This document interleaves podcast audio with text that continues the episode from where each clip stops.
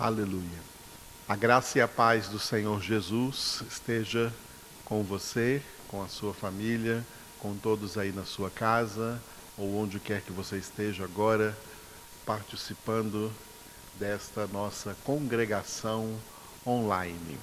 Hoje, dia 9 de maio de 2020, sábado, nós estamos reunidos espiritualmente.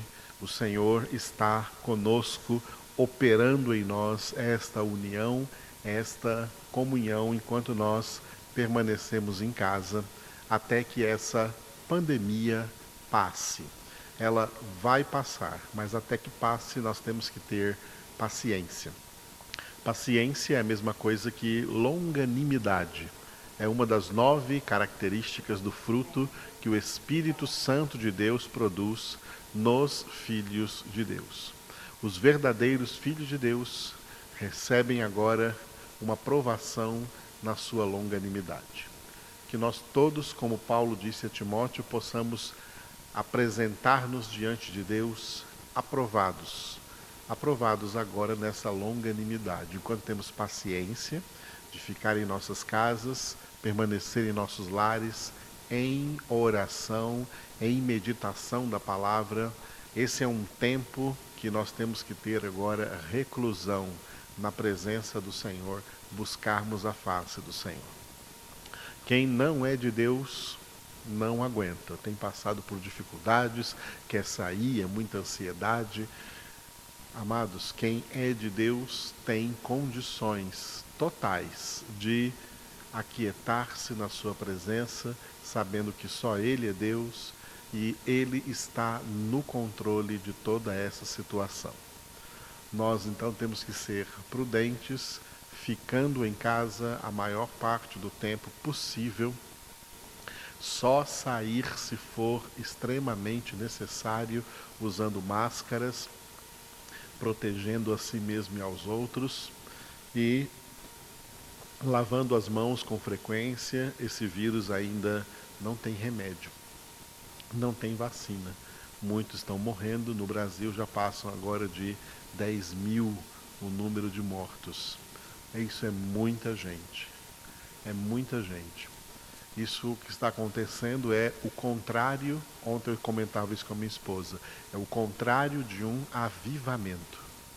O contrário de um avivamento. Em um avivamento, vida é produzida. O contrário de um avivamento chama-se mortandade. O mundo está sofrendo uma mortandade nesse momento. É exatamente o oposto de um avivamento. Mas os filhos de Deus têm que ter, têm a obrigação de ter o avivamento dentro deles. Enchendo-se do Espírito a cada dia, não importam as circunstâncias. E continuar crescendo na graça e no conhecimento do Senhor Jesus Cristo. Continuar sendo alimentados, nutridos na boa palavra de Deus todos os dias, meditando nela de dia e de noite e congregando mesmo assim, virtualmente, como nós estamos congregando online. Isso é uma congregação espiritual. O Senhor está conosco. Não esqueça de deixar o seu like aí nessa transmissão e de compartilhar com quem você puder compartilhar. Muitas pessoas têm compartilhado e muitas pessoas têm ouvido essas palavras por aí. A palavra de Deus é a boa semente. Se ela achar um terreno bom, ela produzirá o seu determinado fruto. Como Jesus mesmo nos ensinou, ela não produz nem à beira do caminho, e nem em solo pedregoso, e nem no meio dos espinhos. Mas na terra boa ela irá, sem dúvida, produzir o seu fruto, produzir o seu efeito desejado na salvação, na santificação dessas pessoas. Então, ao Senhor toda a glória, toda a honra por podermos estar trabalhando durante toda essa pandemia. Não falhamos nenhuma das nossas reuniões, quarta, sábado, domingo e sexta-feira, nosso seminário. Tudo que nós temos recebido do Senhor, estamos ensinando aqui para vocês, deixando aí na internet, deixando aí no YouTube, para que qualquer pessoa tenha acesso para ouvir essas palavras de Deus, palavras fortes, palavras que confrontam, palavras que purificam, palavras que alimentam, palavras que consolam, palavras que nos fortalecem no meio dessa caminhada. O Senhor está conosco. Não tenham medo, não temam mal nenhum, porque o Senhor está conosco a todo instante. Por isso nós o louvamos e nós damos graças ao Senhor em tudo. Como diz a Escritura, em tudo dai graças. Então damos graças também a Deus por esse momento em que nós passamos. E ao mesmo tempo estamos usando essas nossas congregações online para interceder em favor de toda a humanidade. E nós estamos intercedendo diante de um Deus que tudo pode. A mensagem inicial que você leu aí hoje foi de Jó 42:2, quando Jó, sob a inspiração do Espírito Santo, orou a Deus dizendo: bem sei que tudo podes, e nenhum dos teus planos pode ser frustrado. O nosso Deus é todo-poderoso, nele nós confiamos, somente nele nós esperamos. Uns confiam em carros, outros em cavalos. Nós, porém, nos gloriaremos em o nome do Senhor, nosso Deus. Para os montes elevo os meus olhos. De onde virá o meu socorro? O meu socorro vem do Senhor, que fez os céus e a terra. Ele verdadeiramente é socorro bem presente em meio às tribulações. Tudo o que está acontecendo na humanidade, com certeza, faz parte de tudo que a Escritura indica como sinais do próximo retorno do Senhor Jesus. Jesus está voltando e nós temos consciência de que temos que nos preparar para nos encontrar com Ele. Preparemo-nos como a noiva que a si mesma se atavia para se encontrar com o noivo. Só que esse atavio é espiritual, se chama santificação, sem a qual ninguém verá o Senhor. A palavra de Deus é o instrumento de Deus para operar em nós esta santificação. É por isso que as nossas transmissões primam pela palavra de Deus. Essa palavra que nos alimenta, essa palavra que nos santifica. Então você percebeu aí já na sua casa que nós temos assim sempre três partes. A primeira, seguindo o livro dos Salmos, e nós estamos hoje com o Salmo de número 92, ao que vamos orar agora.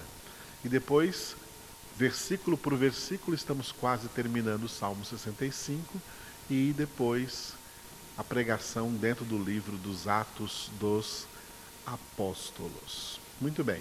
Começando hoje, então, com o Salmo de número 92, vamos ver aqui como é bom render graças ao Senhor em todas as circunstâncias. Nós não damos graças a Deus somente em meio àquelas circunstâncias que nós achamos positivas ou boas, mas também damos graças a Deus em meio a circunstâncias difíceis, em meio a problemas, em meio a desafios, em meio a dificuldades, porque nós sabemos que Deus, mesmo através de todas essas coisas negativas, Ele está agindo para que todas essas coisas venham a cooperar para o bem daqueles que o amam. Por isso, em tudo damos graças ao nosso Deus. De onde você estiver, leia comigo, vamos ler juntos o Salmo 92, salmodiando assim ao Senhor.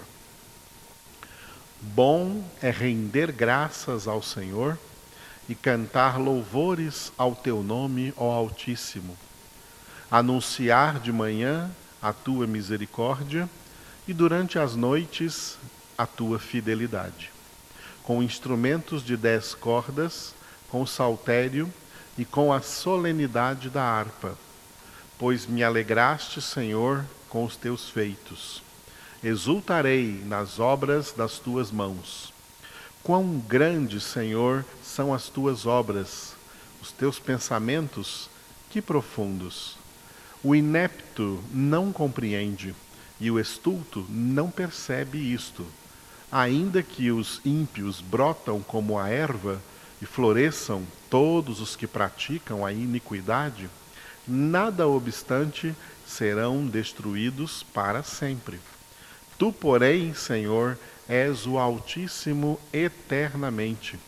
Eis que os teus inimigos, Senhor, eis que os teus inimigos perecerão. Serão dispersos todos os que praticam a iniquidade. Porém, tu exaltas o meu poder como o do boi selvagem. Derrama sobre mim o óleo fresco. Os meus olhos veem com alegria os inimigos que me espreitam, e os meus ouvidos se satisfazem em ouvir dos malfeitores que contra mim se levantam. O justo florescerá como a palmeira, crescerá como o cedro do Líbano. Plantados na casa do Senhor, florescerão nos átrios do nosso Deus. Na velhice darão ainda frutos, serão cheios de seiva e de verdor, para anunciar que o Senhor é reto. Ele é a minha rocha e nele não há injustiça. Aleluia! Eu gostaria de repetir o versículo de número 5, onde o salmista louva ao Senhor, dizendo: quão grandes, Senhor, são as tuas obras, os teus pensamentos, que profundos. Aleluia! Duas coisas importantes aqui neste versículo. E apesar de serem duas coisas, nós notamos na nossa experiência de crentes, na minha experiência de pastor, eu noto isso, como a maioria dos crentes, daqueles que se chamam povo de Deus, eles dão importância apenas a uma delas e não às duas. Mas o salmista aqui dá importância às duas. Quão grandes são, Senhor, as tuas obras e os teus pensamentos, que profundos. A maioria dos crentes não estão nem um pouco preocupados com os pensamentos de Deus. Saber o que Deus pensa. Eles estão apenas interessados nas obras que Deus pode fazer, especialmente obras que Deus possa fazer em favor deles. Esse é o egoísmo do homem que não tem ainda verdadeiramente o Espírito de Deus, levando-o, conduzindo-o a toda a palavra, a toda a verdade. Porque toda a verdade, toda a palavra de Deus é a totalidade dos seus pensamentos, que são profundos. A palavra de Deus são os pensamentos de Deus. A palavra de Deus é o conteúdo de todos os pensamentos de Deus. Pensamentos que Deus disse em Isaías capítulo 55, versículos 8 e 9. Meus pensamentos não são os vossos, diz o Senhor, nem os meus caminhos os vossos caminhos, mas tanto quanto os céus são mais altos do que a terra, assim são os meus caminhos mais altos do que os vossos caminhos, e os meus pensamentos mais altos do que os vossos pensamentos. Em geral, no mundo, no que se refere a Deus, a maioria da humanidade só pensa no que Deus faz, no que Deus pode fazer, nos milagres de Deus, nas obras portentosas, nas obras milagrosas que Deus pode fazer, mas ninguém, a maioria, não liga para aquilo que Deus pensa, o que o Senhor pensa. Coloque-se você um pouco no lugar de Deus e sinta assim, se as pessoas se interessassem só pelo que você pode fazer por elas, mas elas não se interessam nem um pouco acerca do que você pensa, de quais são os seus pensamentos, quais são suas ideias, o que se passa na sua cabeça, ninguém quer saber disso, só querem que você faça as obras que você tem que fazer, mas ninguém quer saber nada acerca do que você pensa sobre tudo. É assim que muita gente trata a Deus. Eles querem apenas as obras de Deus. E efetivamente, como o salmista diz, grandes são as obras de Deus. As obras de Deus são grandiosas. Só que as obras de Deus não podem ser consideradas de maneira desconexas dos seus pensamentos. Por quê? Todas as obras de Deus são um reflexo daquilo que ele pensa, um reflexo dos seus pensamentos, um reflexo da sua palavra. As obras de Deus são sinais. Algumas palavrinhas sinônimas são essas aqui, ó: milagres, sinais, prodígios, maravilhas. As obras de Deus são assim. Todas as obras de Deus são sinais. O que é um sinal? É um sinal apontando para alguma coisa. Um sinal apontando para uma determinada realidade. O sinal é para que as pessoas se dirijam para onde o sinal aponta e não se concentrar só no sinal. Os sinais de Deus... Todas as grandes obras de Deus são sinais de Deus apontando para a sua palavra, apontando para os seus pensamentos. Deus faz essas grandes obras para que os homens, por essas obras, entendam que Deus quer lhes ensinar alguma coisa, que Deus quer lhes transmitir os seus pensamentos, as suas palavras, as suas doutrinas, a sua verdade. Por isso Jesus não disse assim, ó, recebereis milagres e os milagres vos libertarão. Ele disse, conhecereis a verdade e a verdade vos libertará. Não é o milagre que liberta. O milagre ou qualquer outra obra de Deus é uma grande obra, um sinal para que essa pessoa que recebe esse sinal, para as pessoas que veem esses sinais, sigam para onde esses sinais apontam? Esses sinais apontam para a palavra de Deus. É para a palavra de Deus que é verdade, que é a verdade.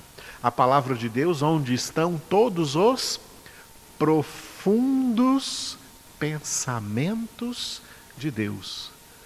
Deus quer que seus filhos saibam como ele pensa. Deus não pensa como os homens pensam.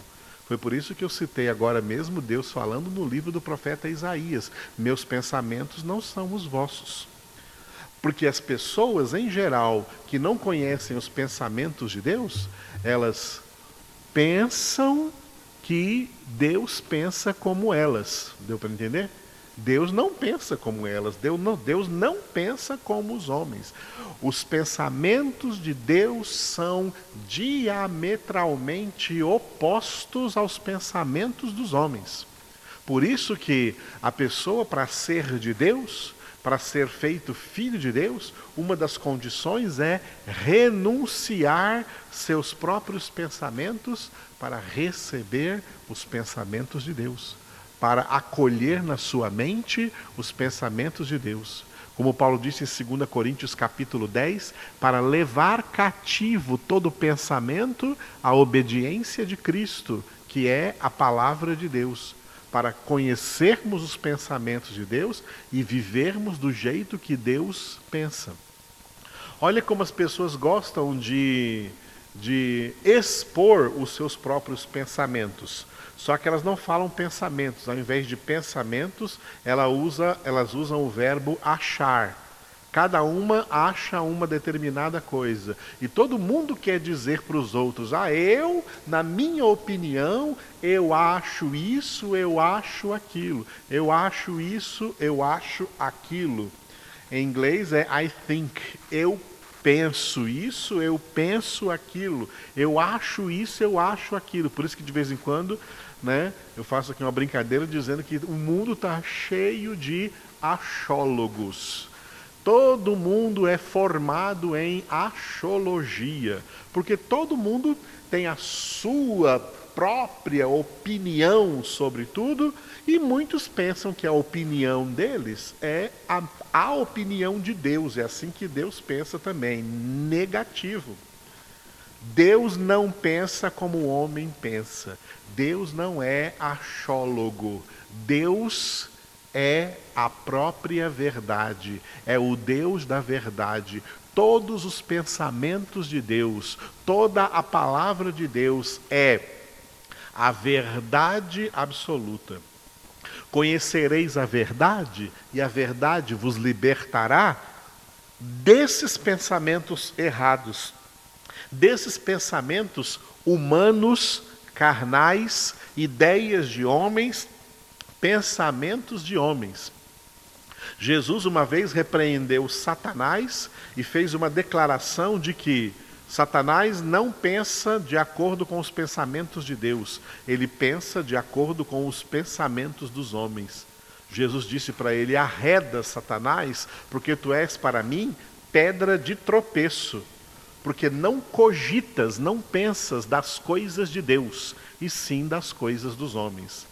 A axiologia dos homens, o que os homens acham, o que os homens pensam, os pensamentos dos homens acerca das coisas, são par e passo de acordo com os pensamentos do diabo, que é o pai da mentira. E eles pensam dessa forma e acham que o que estão pensando é que é o correto, é que é a verdade, porque eles estão enganados pelo pai da mentira. O diabo é o pai da mentira e os enganou, inventando esses pensamentos humanos, e os homens pensam dessa forma e agem do jeito que pensam e vivem do jeito que pensam. E é por essa razão que existe na Bíblia um versículo como 1 João 5,19, que declara que o mundo inteiro jaz no maligno, debaixo das mentiras de Satanás. Como a mentira cai bem na mente humana, porque a verdade é totalmente oposta à mente humana decaída. Para ser filho de Deus, tem que acontecer na nossa cabeça, na nossa mente, uma renovação da nossa mente, que é o que Paulo escreveu em Romanos 12:2. A renovação da nossa mente acontece quando os pensamentos carnais, os pensamentos humanos, que são também pensamentos diabólicos, a origem deles é o pai da mentira, esses pensamentos são substituídos pelos pensamentos de Deus, pela palavra de Deus, a fim de que nós tenhamos formada em nossa mente a mente de Cristo. É assim que acontece o que Paulo chamou de Romanos 12:2, de a renovação da nossa mente. E é por isso que Paulo também disse em 1 Coríntios, capítulo 2, versículo 16, que o homem espiritual tem a mente de Cristo. O que significa? Que o homem espiritual, ele já não tem uma mente sua, ele tem a mente de Cristo. Ele já não tem uma mente própria, ele já renunciou à axiologia, ele já entendeu que tudo que ele achava estava errado. Tudo que ele achava não era pensamento de Deus, não era ideia de Deus, vinha do pai da mentira. E ele tirou tudo isso da sua mente para colocar, implantar na sua mente os pensamentos de Deus, a palavra de Deus, que é o próprio Jesus. Então o homem espiritual tem a mente de Cristo. Voltando ao versículo 5 do Salmo, obras e pensamentos, obras de Deus e pensamentos de Deus, as grandes obras de Deus e os pensamentos profundos de Deus não são duas coisas desconectadas. Elas estão conectadas, são duas coisas que trabalham juntas, porque as grandes obras de Deus são sinais, sinais que apontam para a palavra de Deus. Quem entende o sinal, vem para a palavra. Quem não entende o sinal, não vem para a palavra e se torna um idólatra de sinais. Sabia que existem pessoas que são idólatras de sinais, idólatras de milagres? As pessoas geralmente idolatram milagres e milagreiros. Idolatram milagres e milagreiros. Elas são pessoas que não cultuam a Deus, elas cultuam milagres. Elas cultuam milagres. Existem até igrejas que não são igrejas de Deus, são igrejas de milagres. E elas colocam isso próprio nos seus próprios nomes, igreja de milagres. Não são igrejas de Deus, são igrejas de milagres. Vocês não cultuam a Deus, cultuam milagres. Não adoram a Deus, adoram milagres. Deus é apenas um servo deles para fazer os milagres para eles. E eles não entendem que os milagres de Deus são grandes obras de Deus, grandes sinais de Deus, todos eles apontando para a palavra de Deus, para que as pessoas se voltem para Jesus, o Verbo de Deus, a palavra de Deus. Os 10 leprosos receberam uma grande obra de Deus em suas vidas. Foram curados de uma doença humanamente incurável e que naquela época os mantinha isolados. Eles tinham que se distanciar, fazendo um distanciamento social total, e ir morar lá no Vale dos Leprosos, em um lugar mais distante. Eles estavam proibidos de ter contato, qualquer contato com a sociedade, e qualquer coisa que fosse necessidade essencial deles, a família levava comida ou roupa em uma certa distância ali daquele Vale dos Leprosos, para que esses leprosos viessem pegar ali o que as famílias levavam para eles. Assim viviam os leprosos naquela época. Não podiam se misturar no meio da sociedade. 10 leprosos chegaram para Jesus, e Jesus fez uma grande obra de Deus aconteceu ali, um grande sinal de Deus aconteceu. Os 10 leprosos foram instantaneamente curados, milagrosamente curados. 9 desses leprosos ficaram só com a obra, ficaram só com o sinal, e se vendo curados, eles foram viver a vida deles, foram para a casa deles. Imagina a alegria deles chegando na casa deles, sem nenhuma lepra, e poder viver a sua vida à vontade agora, que estão curados, porque o grande sinal foi feito, e eles se contentaram com o sinal, ficaram só com o sinal, e não entenderam que esse sinal apontava para Jesus. Jesus é o Verbo de Deus, Jesus é a palavra de Deus. E eles não voltaram para Jesus. Só um deles, um dos 10 leprosos. Dos 10 leprosos que receberam, os 10 foram curados. Jesus chegou a perguntar isso. Não foram curados todos os 10? Onde estão os outros 9? Os outros 9 são como a maioria das pessoas, que ficam só com o sinal e não querem a palavra, não querem conhecer os pensamentos profundos de Deus. Um desses leprosos se voltou para Jesus. E curado agora da lepra, ele permaneceu com Jesus e ouviu as palavras de Jesus, se tornou um discípulo de Jesus, conheceu os pensamentos profundos de Deus que Jesus ensinava a todos os seus discípulos. Esse foi salvo, não apenas da lepra física, mas foi também purificado da lepra espiritual. O milagre curou a lepra física daqueles 10 homens, mas a lepra espiritual, que é o pecado, só a palavra de Deus cura, só os pensamentos profundos de Deus é que curam essa lepra espiritual. Por isso Jesus disse em João, capítulo 15, versículo 3, vós estáis limpos pela palavra que eu vos tenho falado. falado. A cura da lepra física era um sinal para que eles viessem a Jesus e fossem curados também da lepra espiritual, que é o pecado, curados pela palavra que contém os profundos pensamentos de Deus. A maioria das pessoas não querem esses pensamentos, elas querem só o milagre, elas querem só a cura, elas querem só o sinal, elas não vão para onde o sinal aponta. Todos os sinais de Deus apontam para a palavra de Deus.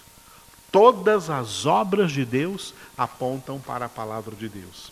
Tanto as obras naturais como as obras espirituais. Só falei agora de obras espirituais, de obras sobrenaturais como milagres. Mas a própria natureza, a própria criação de Deus, a criação é uma grande obra de Deus. Através de toda a criação, todos os elementos da criação natural, tudo que foi criado por Deus é um grande sinal, ou são grandes sinais apontando para a palavra de Deus. Por isso Davi disse lá no Salmo 19, os céus proclamam a glória de Deus, o firmamento anuncia a obra de suas mãos, um dia transmite essa mensagem a outro dia, uma noite a faz conhecida a outra noite, não há uma linguagem, nem palavras, não se ouve dela nenhum som, mas a sua mensagem percorre toda a terra.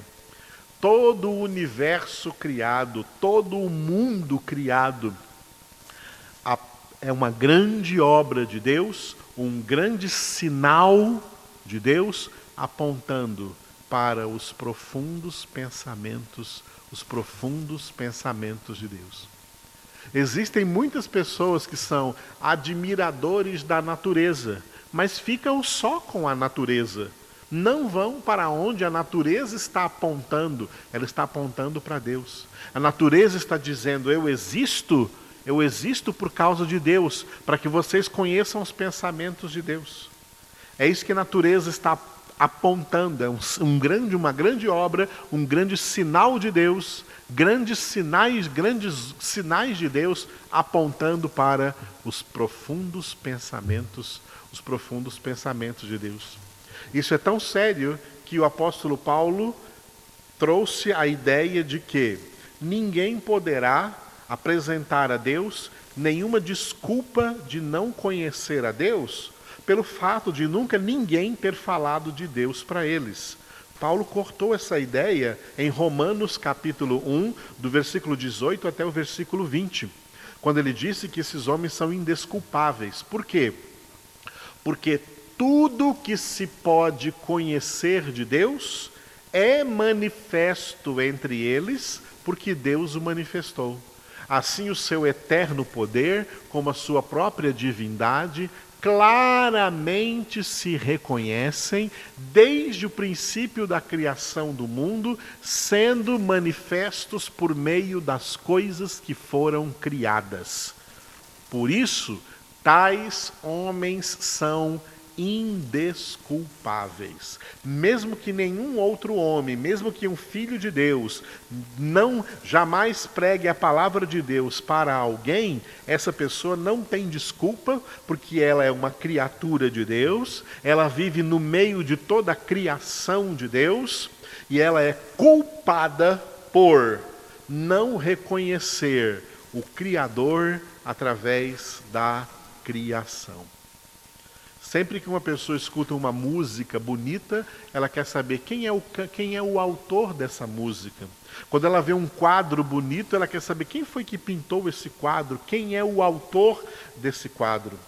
E muita gente, ao olhar para essa natureza exuberante, para esse universo bonito que Deus criou, ficam assim embasbacados com a beleza da natureza. Tem muitos admiradores da natureza, mas que não perguntam quem fez isso, por que fez isso, o que ele quer com isso. Ele quer que nós o conheçamos, e conheçamos cada um dos seus profundos pensamentos. Aí está a diferença da minoria que vai para o céu, em contrapartida da maioria que vai ser condenada. A maioria da humanidade condenada, mundo que jaz no maligno, porque não buscam a Deus. Recebem todos os sinais. Eles próprios são um sinal, a própria existência de um homem, porque quem o chamou à existência foi Deus. Deus é quem a todos dá vida, respiração e tudo mais. E ele próprio é um sinal vivo de Deus, mas fica só com o sinal. Quer aproveitar a vida, ou seja, aproveitar esse sinal, essa obra que Deus fez, mas não ir para onde o sinal aponta, não ir para Deus, para conhecer a sua palavra, para conhecer os seus pensamentos, entender quem ele é, então poder estar com ele por toda a eternidade. O céu é para aqueles que começaram a conhecer Deus na terra. Quem começou a conhecer a Deus na terra vai continuar conhecendo a Deus no céu.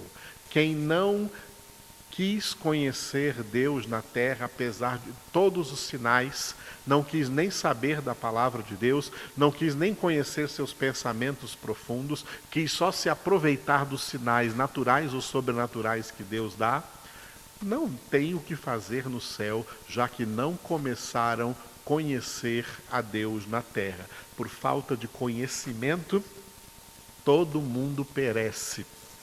O povo perece por falta de conhecimento. O povo é destruído por falta de conhecimento.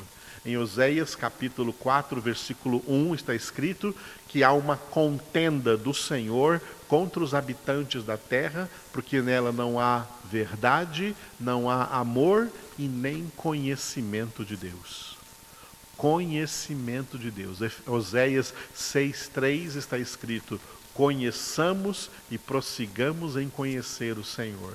E nós conhecemos o Senhor a partir da revelação dos seus pensamentos profundos, todos eles expressos aqui na palavra de Deus, e o ministério do Espírito Santo é nos guiar a toda essa verdade e também escrever essa verdade, essa palavra, esses pensamentos de Deus na nossa mente, para que sejamos cartas de Cristo, cartas escritas não com tinta, mas pelo Espírito do Deus vivente, não em tábuas de pedra, mas em tábuas de carne, isto é, nos corações. Essa é a diferença dos filhos de Deus e dos outros. Os outros somente querem desfrutar das grandes obras de Deus, dos sinais de Deus, mas não vão para onde esses sinais apontam. Esses sinais apontam para a palavra de Deus, apontam para os pensamentos profundos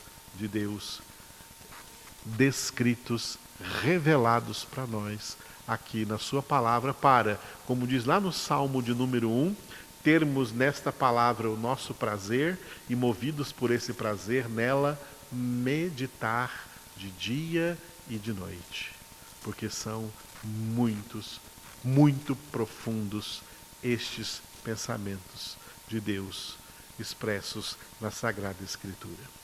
É nesse sentido que o salmista, nesse Salmo 92, quando chegou no versículo 5, foi inspirado para orar dessa maneira: quão grande, Senhor, são as tuas obras! Os teus pensamentos, que profundos. E no versículo 6 diz: o inepto não compreende, e o estulto não percebe isto.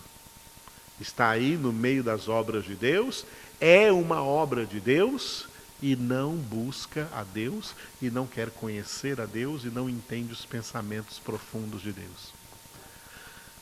Há pensamentos profundos, fala de profundidade, não fala de superficialidade.